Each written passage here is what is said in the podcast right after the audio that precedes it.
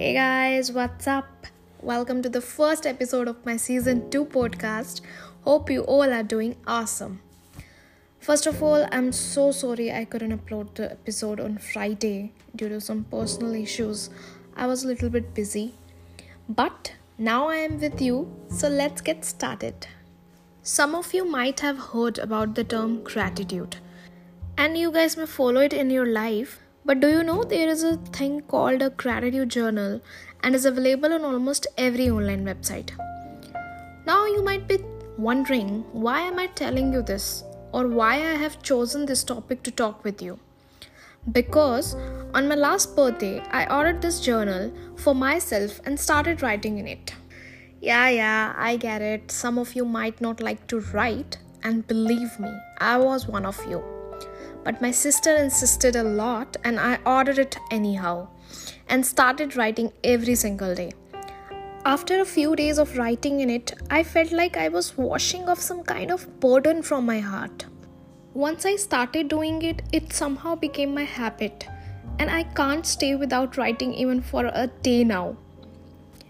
You know what? We humans have a bad habit of not accepting and celebrating our small or big victories in life but always feel restless about things which we don't have and we want in the future. Why can't we once show gratitude for the things we have in the present moment? Some of you might be having those things now which you were once praying for. Did you thank the universe for that? Did you celebrate that success?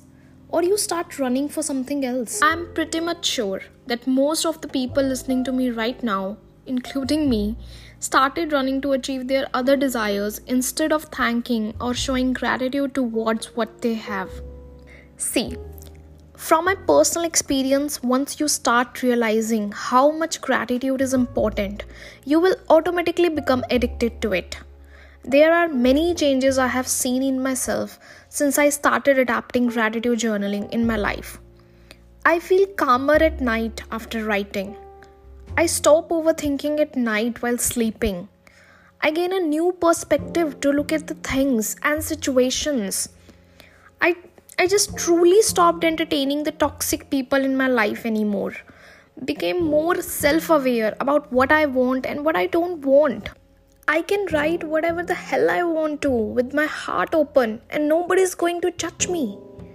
And most importantly, when I feel down on some days, I read all those things I have written and feel relaxed and blessed and thank the universe for giving me such great opportunities and people in my life. Initially, some of you might feel hesitant to maintain your gratitude journal, so I'll be sharing some of the ideas with you which I follow. Firstly, I put my journal on the bedside table so that before sleeping and I can write. It makes me feel calm and I write as many pages as I want in those 15 to 20 minutes.